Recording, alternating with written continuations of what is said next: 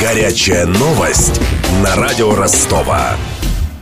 Налоговые льготы для российских айтишников будут продлены. Это обещал сегодня Владимир Путин на съезде общественного объединения предпринимателей «Деловая Россия». Президент уверен, уже скоро несырьевые компании смогут занять лидирующие позиции в отечественной и мировой экономике. Мы внимательно анализируем все, что в этой сфере происходит. И, конечно, намерены поддерживать тот темп роста. Объем бизнеса вырос в два раза с 330 там, с лишним миллиардов до 500 с лишним миллиардов. То же самое касается уплаты налогов во все уровни налоговой системы. Почти в два раза. С 28 с небольшим до 54 с лишним. Бюджетная система получила плюсом больше 10 миллиардов. Это при том, что мы дали вот эту льготу 14% на уплату страховых взносов. Далеко не всегда льготы являются обоснованными и дающими такой позитивный эффект, как в данном случае. Поэтому правительство изучает возможность продления этих льгот до конца 2023 года. Чтобы поддержать малый и средний бизнес, Владимир Путин обещал увеличить долю госзакупок участников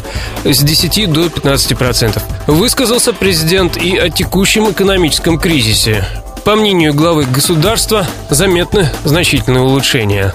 Обратная связь с бизнес-сообществом позволяет максимально оперативно, эффективно принимать государственные решения. Важно, что у нас общее понимание национальных приоритетов и общий подход. Он заключается в том, чтобы предоставить бизнесу максимум свободы. И хотел бы еще раз повторить, это лучший ответ на любые внешние ограничения. Безальтернативный путь к благосостоянию наших граждан. Сейчас нам удалось стабилизировать экономику, но цель, разумеется, у нас шире и больше, выйти на устойчивые темпы роста. Особо подчеркну, сегодняшнюю встречу рассматривают и как важный этап подготовки послания президента к Федеральному собранию. А в завершении своего выступления Путин попросил чиновников и силовиков расширить диалог и взаимодействие с бизнес-сообществом.